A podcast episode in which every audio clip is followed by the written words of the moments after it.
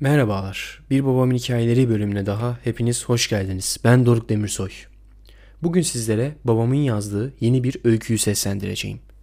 Öyküye geçmeden önce sizlere bir konudan bahsedeceğim. Geçenki bölümlerimize söylemiştim. Babam güncel öykü yayınlayamıyor demiştim. Çünkü babam artık yeni bir hobi edindi ve kendisi klasik gitar çalmaya başladı. Şu anda günümüz şarkılarından tutun eski şarkılar ve Türk sanat müziği şarkılarına kadar her şeyi çalabiliyor. Vallahi gerçekten oğlu olarak babamla gurur duyuyorum. Çok yönlü ve sanatçı ruhlu bir babam var. Ne mutlu bana. Hatta çaldığı şarkıların bazılarını ben de söylüyorum. Sosyal medyaya babam çalar, ben söyler adında videolar paylaşıyorum. Adı üstünde babam çalıyor, ben söylüyorum. Çok keyifli, güzel oluyor. Hatta isterseniz onlardan bir tanesini burada hikayemizi okumadan önce sizlerle paylaşayım. Fakat bu podcast olduğu için sadece sesini duyabileceksiniz. Ama olsun. Gözlerinizi kapatıp kendinizi bir sahilde bizi dinliyormuş gibi farz edin. Çünkü son söylediğimiz şarkıyı Bodrum'un bir sahilinde çaldık. Hemen dinleyelim ardından öyküden sizlere bahsedeyim. Artık sevmeyeceğim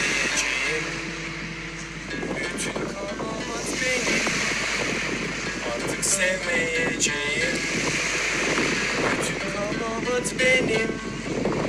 Ne kadar ağlasam boş Ne kadar yandırsam boş Sana dönmeyeceğim.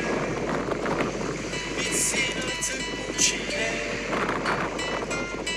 Çekemem bile bile. Bitsin artık bu çile. Çekemem bile bile Sen ne söylersen söyle Bu hayat geçmez böyle Sana dönmeyeceğim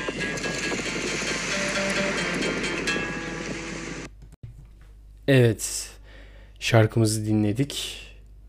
Benim sesimden dinlediniz. Babam çaldı, ben söyledim. Artık sevmeyeceğim. Evet, Neşe Karaböcek. Onun şarkısıydı. Babam sağ olsun eski şarkılardan tutun Türk sanat müziği şarkılarına kadar her şeyi çalabildiği için onu da çaldı ve ben de söyledim. Ortaya da böyle bir şaheser çıktı. Evet şimdi umarım beğenmişsinizdir ve artık o zaman geçelim babamın yazdığı bu güncel yeni öyküsüne. İsmi Nehir Han sevgili arkadaşlarım. Öyküden biraz bahsedeyim. Kısaca bir özet geçeyim. Ne anlatıyor diye. 6 Ocak 1959 sabah saat 10 civarında Sirkeci büyük bir patlama ile sarsıldı. Öyle büyük bir patlamaydı ki bu sadece Sirkeci değil neredeyse tüm İstanbul sallandı. Bu patlamanın bir gazeteci gözünden gerçek olaylara dayanarak kaleme aldığım dönem öyküsü işte şimdi karşınızda sevgili arkadaşlarım. Babam böyle demiş. Şimdi hadi gelin bu öyküye başlayalım.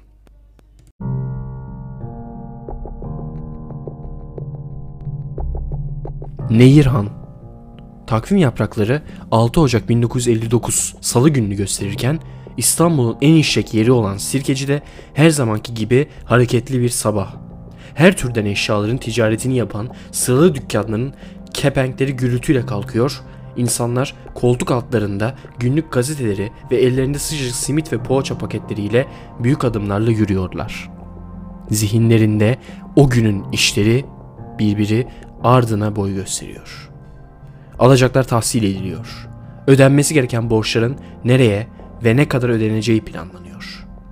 Bu telaşlı resmi geçit sürerken tren garının önünden vilayete doğru çıkan Ankara Caddesi'nde büyük bir patlama oluyor.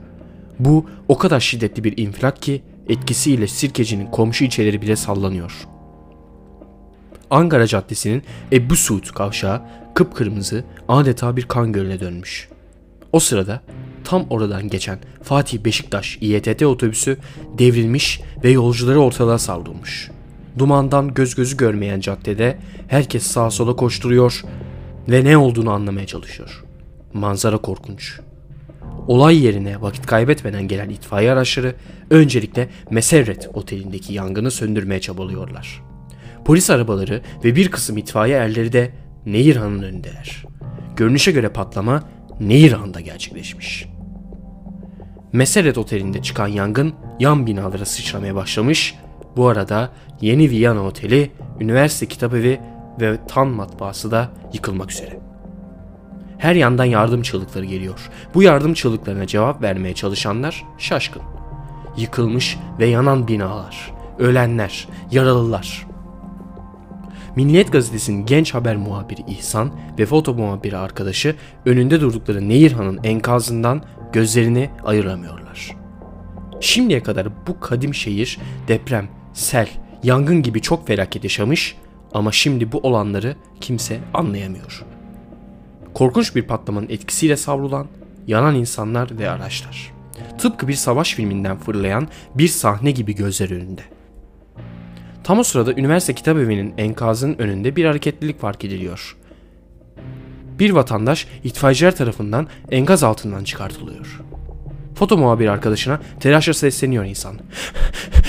Kerim çabuk çabuk oraya kitabevi'nin önüne koş bak birini çıkarttılar. Saniyeler sonra oraya vardıklarında polisin tüm engel olma çabalarına rağmen diğer gazeteciler gibi kazazede ile karşı karşıyalar.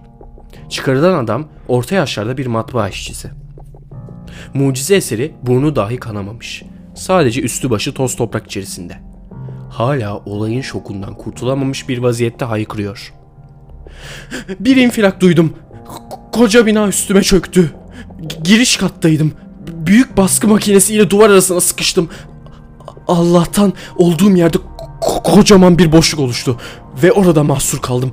Aklıma hep karım ve çocuklarım geldi. İki saat dua ettim. Şanslıyım ben.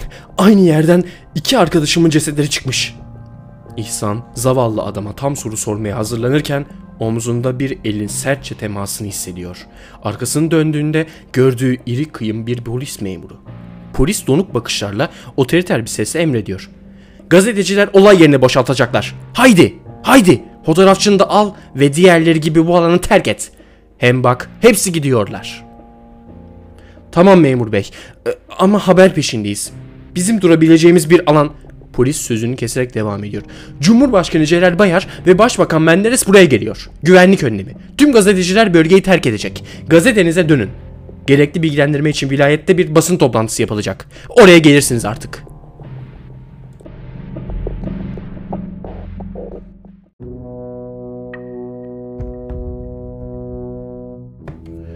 Olaydan iki gün sonra basın temsilcileri İstanbul Vilayet binasında Vali Ethem Yetkiner'in basın toplantısı için bir araya gelmişlerdi. İhsan da dinleyiciler arasındaki yerini almış, heyecanla yapılacak açıklamayı bekliyordu. Bu toplantıya dek olayla ilgili basına tek bir bilgi verilmemiş, soruşturma polis tarafından tam bir gizlilik içerisinde yürütülmüştü. Durum böyle olunca haliyle dedikodular ayyuka çıkmış, hatta bu olayı acı 6-7 Eylül olaylarıyla ilişkilendirenler bile olmuştu. Nihayet İstanbul valisi Ethem Yetkiner vilayet binasının basın toplantısı için ayrılmış salonuna girdi. Elindeki evraklara bakarak yavaş adımlarla kürsüye doğru yürüdü ve vakit kaybetmeden sözlerine başladı. Arkadaşlar iki gün önce Sirkeci'de yaşadığımız ve şimdiye kadar 14 vatandaşımızı kaybettiğimiz feci olayla ilgili soruşturma polis teşkilatımız tarafından titizlikle sürdürülmektedir. Bu soruşturma ile ilgili siz basın mensuplarına ve dolayısıyla milletimize bilgi vermek amacıyla burada toplandık. Baştan şunu belirteyim ki toplantının sonunda soruşturmanın senameti için soru alınmayacak. Bu toplantılarımız sizi aydınlatmak icap ettiği zamanlarda tekrarlanacaktır. Takdir edersiniz ki olayın ve soruşturmanın nazikliği ve gizliliği bunu gerektirmektedir. İstanbul valisi bu girişten sonra kısa bir süre sustu. Salonun en arkasında bulunan ve emniyet müdürlüğünden yüksek rütbeli bir zat olduğu anlaşılan biri ile bakıştıktan ve ondan tamam işareti aldıktan sonra devam etti. Sirkeci'de büyük patlama bildiğiniz gibi 6 Ocak sabahı saat 10'u 3 dakika geçerken Ankara Caddesi üzerindeki Nehir Han'da meydana gelmiştir. Öncelikle hanın alt katında bulunan ecza deposunda olduğu düşünülmüştür. Ancak buna yönelik bir kanıt bulunamamıştır. İkinci olarak kalorifer kazanı incelenmiş ancak burada da patlamaya sebep olabilecek bir ize rastlanmamıştır. Derken dün itibariyle emniyet teşkilatımız ikinci kat enkazında patlamamış durumda iki adet dinamit lokumu bulmuşlardır. Bu sözlerinin ardından salondaki gazetecilerden gelen heyecan nidalarının dinmesini bekleyen vali sessizlik sağlandıktan sonra devam etti. Bu dinamit lokumları İstanbul Teknik Üniversitesi'nden gelen öğretim üyeleri tarafından incelenmiş ve patlamanın sebebinin dinamit olduğu kesinleşmiştir. Vali burada tekrar sustu. Bas, başını açıklamayı okuduğu kağıtlardan kaldırdı ve sözlerine aniden son verdi. Arkadaşlar, şimdilik size vereceğim bilgi bunlarla sınırlıdır. Emniyet teşkilatımız soruşturmasına devam etmekte olup gerekli görülen durumlarda tekrar basın açıklaması yapılacaktır. Hepinize teşekkür ederim. Salonda buz gibi bir hava esti. Sonuçta bu yaşanan bir kaza değil. İnsan eliyle gerçekleştirilmiş bir eylem, bir cinayetti. İhsan bu noktada durmamaya karar verdi. Olayı kendi imkanlarıyla araştıracaktı. Çok hassas ve tehlikeli bir işe girişeceğinin de farkındaydı. Ancak gazetecilik bunu gerektiriyordu.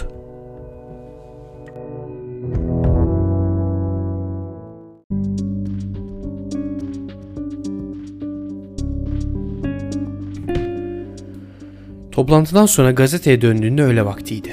Herkes yemekte olduğundan binada ilan servisinde çalışanlar dışında kimse yoktu. Öncelikle yurt içi haberler müdürüyle konuşacak, olayı takip edeceğini kendisine bildirecek ve onayını alacaktı. Yemekten dönen müdürüyle görüşüp düşüncesini kendisine bildirdi. Müdür bey biraz tereddütlü de olsa kendisine olur verdi. Ancak dikkatli olmasını ve gazeteyi güç duruma düşürecek eylemlerde bulunmaması konusunda ısrarla uyarmayı da ihmal etmedi. İhsan gerekli izini aldıktan sonra ilk iş olarak patlamanın gerçekleştiği Nehirhan'da bulunan iş yerlerini tespit etti. Yaptığı araştırma sonucunda Han'da dinamit barındırabilecek tek firmanın Kumla maden şirketi olduğu sonucuna vardı.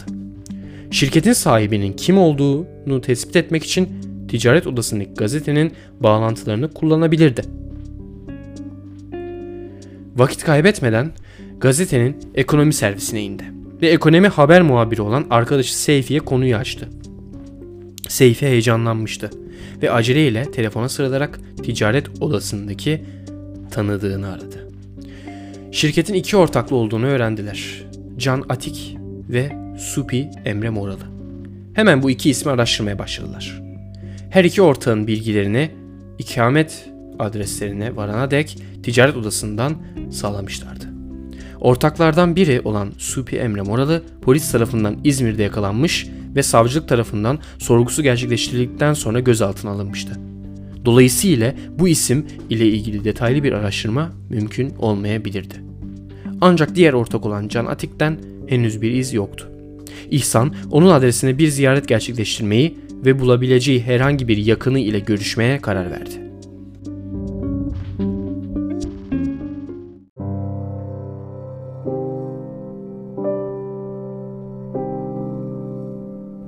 Ertesi gün Can Atik'in Beşiktaş Muradiye'deki evin önüne geldiğinde heyecanı son raddesindeydi. Genç, muhabirliğe yeni başlamış bir gazeteciydi. Takip ettiği bu olayda dişe dokunur ve manşetlik bir ipucu yakalaması mesleğinde kariyer basamaklarını hızlıca çıkmasına sebebiyet verebilirdi. Aceleyle yolun kenarına park ettiği arabasından indi ve adresin yazılı olduğu elindeki kağıda tekrar göz attı. Meşveret apartmanı 13 numara. İşte apartmanın tam önündeydi. Daire zilini çaldı ve beklemeye başladı. Çok sürmeden apartmanın dış kapısı basılan otomatiğin etkisiyle titredi ve gürültülü bir ses çıkararak aralandı. İhsan apartmanın ağır demir kapısını iterek açtı ve içeriye girdi. Asansör yoktu ve daireye ulaşmak için dört kat merdiven çıkması gerekiyordu. Koşar adımlarla merdivenleri çıkarak dördüncü kata vardı. Her katta iki daire bulunuyordu. 13 numaranın kapı ziline bastı. İçeriden çok cılız bir kadın sesi duyuldu. Kim o? Buyurun. Kim arıyorsunuz? İhsan ne diyecekti ki? Kendisini polis olarak tanıtamazdı. Gerçek kimliğini verip gazeteci olduğunu söylemeye karar verdi. Merhaba efendim, ben Milliyet Gazetesi'nden geliyorum. Muhabir İhsan Kandemir.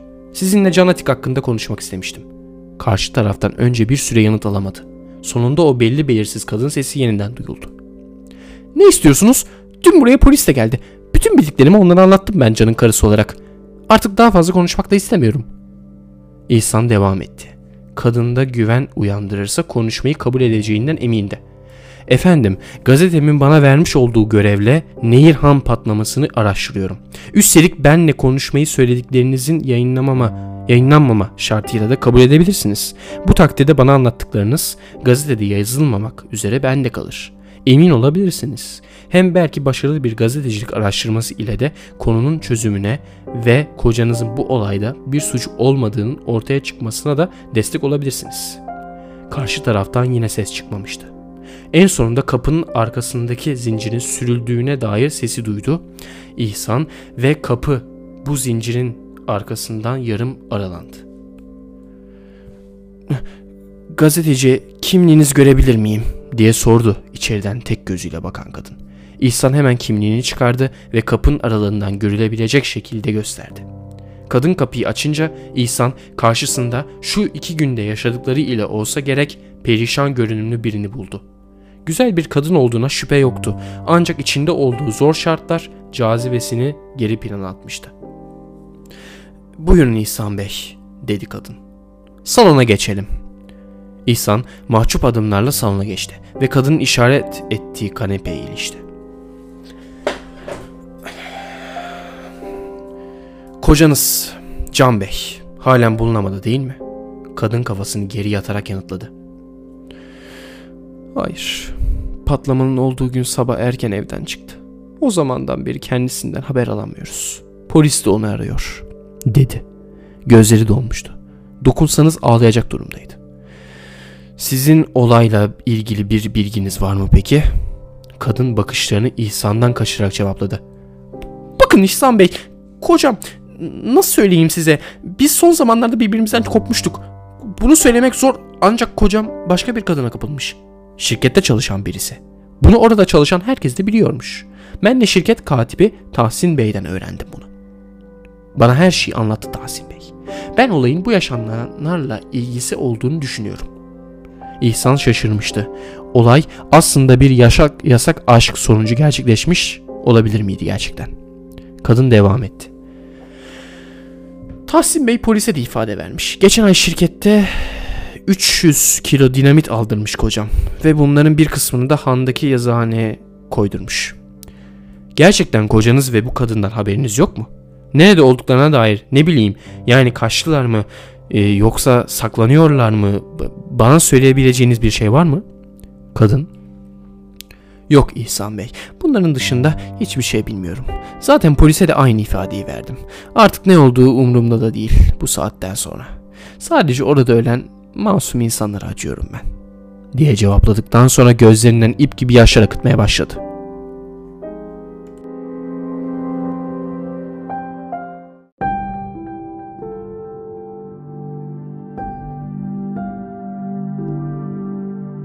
İhsan evden ayrıldıktan sonra gazetenin yolunu tuttu.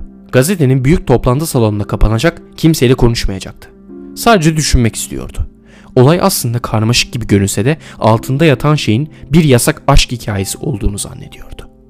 Bir yerlerden şirket katibi Tahsin'in izini bulmalı ve onunla da bir görüşme gerçekleştirmeliydi. Bu işin anahtarının Tahsin'de olduğuna adı gibi emindi. Gazeteye geldiğinde ertesi gün vilayette yeni bir basın toplantısı yapılacağını öğrendi. Zaten vakit akşam üzeri olduğundan gazetede kalmak yerine evine gitmeye karar verdi. Olay hakkında da düşünmeyecekti. Yarın basın toplantısında verilen bilgiler vakanın seyrini değiştirebilir ve önüne takip etmesi için pek çok yeni yolda açabilirdi.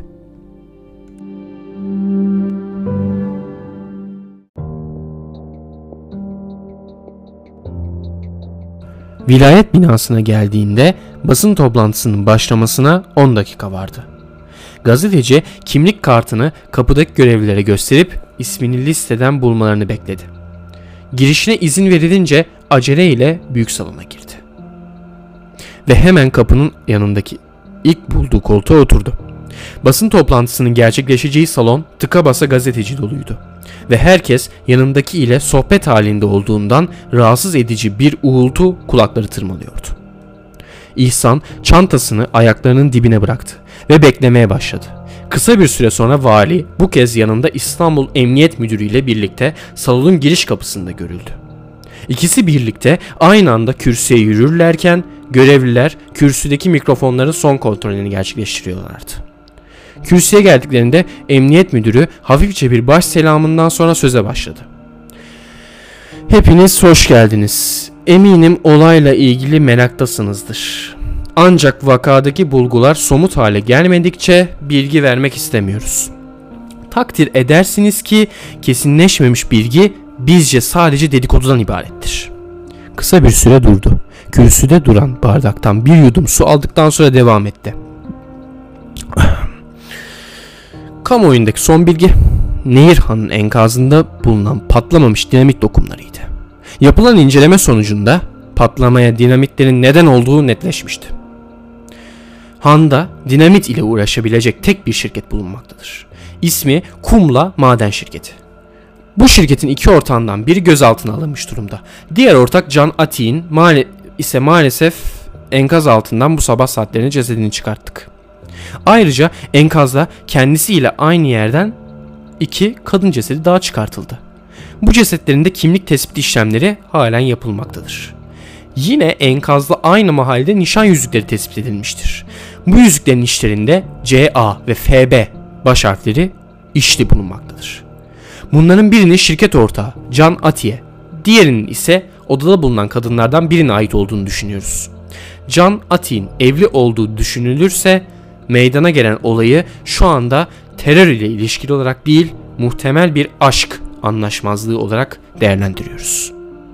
Salonda bu konuşmadan sonra dinleyiciler içinden ayağa kalkıp soru sormak için bağırarak izin isteyen gazeteciler oldu. Ancak ilkinden olduğu gibi bu toplantıda da soru alınmıyordu. Vali araya girerek soru alınmayacağını tekrar hatırlattıktan sonra sözü yine emniyet müdürlüğüne devretti. Arkadaşlar bir bilgi daha verip toplantıyı sonlandıracağım. Şirket katibi olarak çalışan Tahsin isminde bir şahıs. Bu şahıs halen sorgu altında ve cesedi bulunan kadınlarla bir bağ olduğu anlaşıldı. Sorgusundan sonra aynı zamanda cesetleri de teşhis etmesi istenecektir. Emniyet müdürü son sözlerini söyledikten sonra bardağında kalan suyu da kafasına dikip içti ve gazetecilere bu sırada eliyle belli belirsiz bir bekleyin işareti yaptı. İşareti alan gazetecilerin çoğu ayakta merakla beklemeye başladı. Emniyet müdürü sesi duyulmaması için mikrofonu kapatıp vali ile kısa bir konuşma yaptıktan sonra Arkadaşlar bir sonraki toplantımızı yarın tekrar aynı saatte yapacağız. Katılımcı listesinde bulunan gazeteci arkadaşlarımızı bekliyoruz. Liste dışı isimler toplantıya alınmayacaktır. Dedikten sonra vali ile birlikte koşar adımlarla salonu terk ettiler. İhsan tahmininde yanılmamıştı. Polis de yavaş yavaş olayda bir aşk hikayesinin olduğu sonucuna varıyordu işte. Herhalde olay çok yakında çözülecekti. Ancak bu yasak aşkın tarafları ile birlikte kurban verilen onca insanın akan masum kanı nasıl temizlenecekti ki?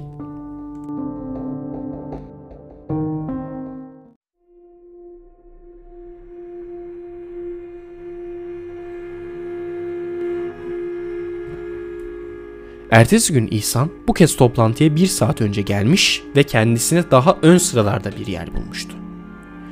Tüm gazetecilerin merakı gözlerinden okunuyordu. Herkes gazetesine haber geçmek için sabırsızdı. Hatta olayın çözüme bile kavuştuğu gazetecilerin haber geçmeleri için vilayet binasının girişine yerleştirilen telefon kabinlerinden anlaşılmıştı. Bu durumda salonda esen heyecan fırtınasını arttırıyordu. Emniyet müdürü ve vali salona girdiğinde hemen bir sessizlik ortamı hakim oldu. Bu kez basın toplantısında konuşan valiydi.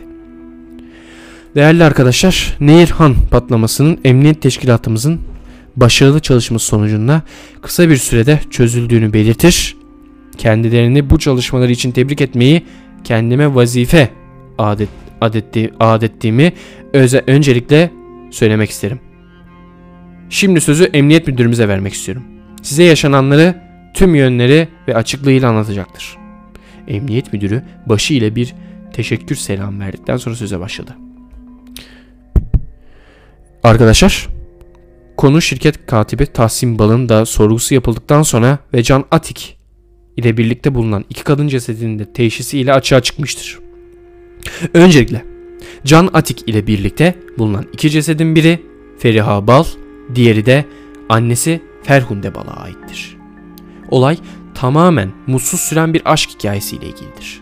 Şirketin ortağı mütevvefa Can Atik yanında çalıştırdığı şirket katibesi Feriha Bal ile aşk yaşamaya başlamıştır.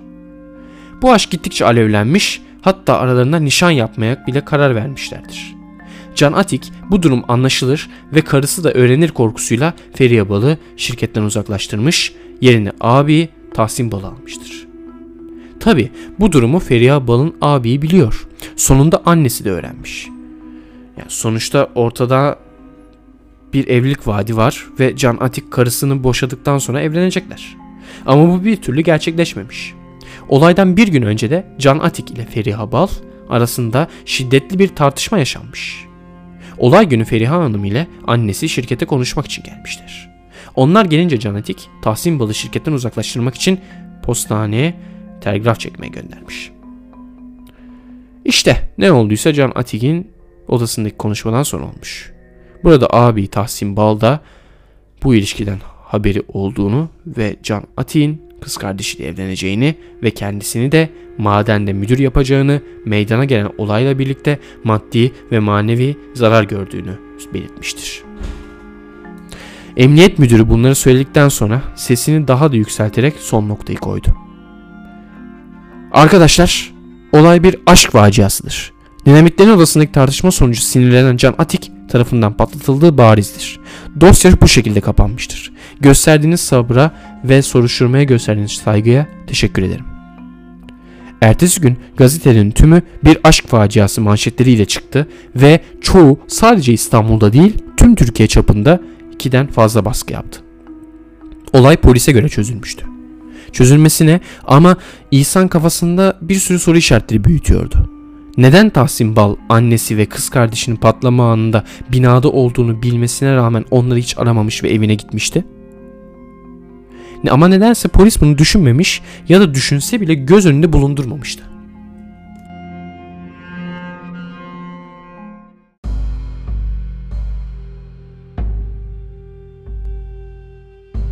Olay üzerinden tam 5 yıl geçmişti. 21 Ağustos 1964 gecesi İstanbul Kule dibinde bir çarşıda büyük bir yangın çıktı. Yangın büyüktü ve çarşı ile beraber yanındaki apartmanlar da yanmıştı. Yangının çıktığı çarşının bekçisi olmasına rağmen her nedense yangının ihbarını Beyazıt Kulesi yapmıştı. Bekçi yangını itfaiyeye bildirmemişti bile. İfadesinde de yangın sırasında kulübesinde olduğunu fark etmediğini belirtti. Bu bekçinin ismi neydi? Tahsin Bal. İhsan Tahsin Bal ismini hemen hatırladı. Bu isim bir olayda daha vardı. Evet, sirkeci patlaması. Tüm gazeteler esrarengiz bir adam mahşetiyle çıktı ama yine bir şey olmadı Tahsin Bal'a.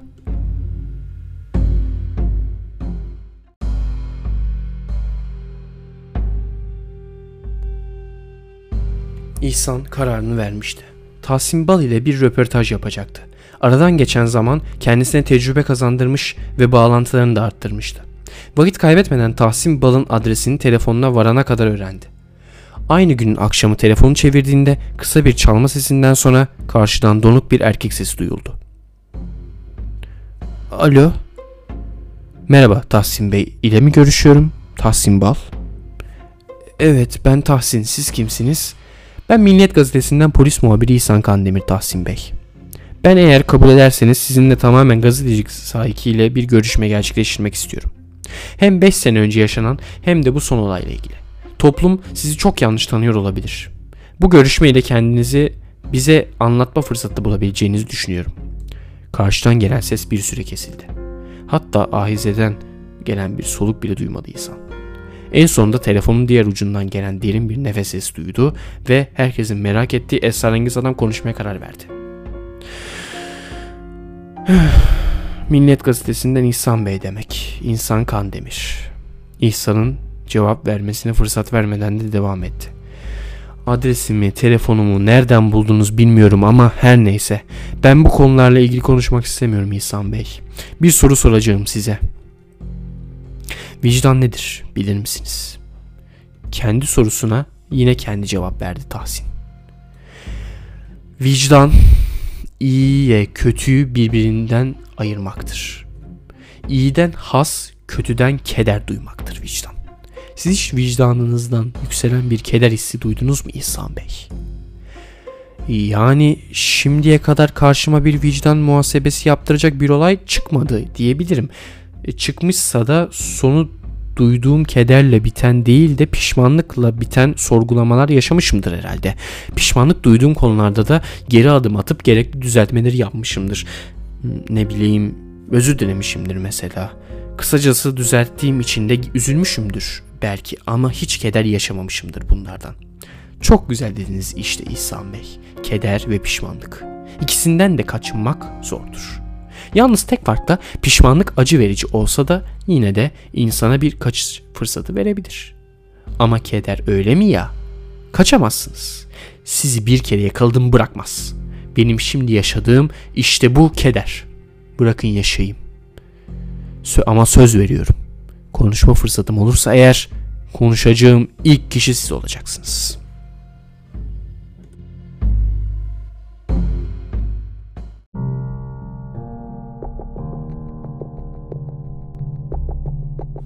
Aradan yıllar geçer. Tarih 20 Aralık 1990. Milliyet Gazetesi'nin yayın müdürlüğünün telefonu çalar. Arayan kişi ısrarla genel yayın yönetmeni İhsan Kandemir istemektedir telefona. O kadar ısrar eder ki telefonu İhsan Kandemir'e bağlarlar. Arayan Tahsin Baldır ve itiraf gelir. İhsan Bey, ben bu sırla yaşayarak hayatımı mahvettim. Orada ölen annem, kardeşim ve diğerleri gözümün önünden gitmiyor. Hiç değilse ben huzur içinde ölmek istiyorum. Kardeşimin Can Atik'le yaşadığı ilişki beni çok kızdırmıştı. Olayı planladım ancak ben küçük bir patlama olacağını zannediyordum. Dinamitleri aldım, bulduğum çöpleri üzerlerine yerleştirerek ateşledim ve hızla binayı terk ettim. Dediğim gibi küçük bir patlama olacağını düşünmüştüm. Ancak onca insan öldü. İşte bu itirafla Nehirhan patlaması esrarı çözülmüştü. Ancak aradan 30 yıldan fazla bir süre geçtiği için kız kardeşi ve annesiyle birlikte 38 kişinin daha ölümüne sebep olan Tahsin Bal zaman aşımı nedeniyle yargılanmaktan kurtulmuştu. Hikmet Demirsoy Bodrum 27 Haziran 2023 Gerçek bir öyküden uyarlanmıştır.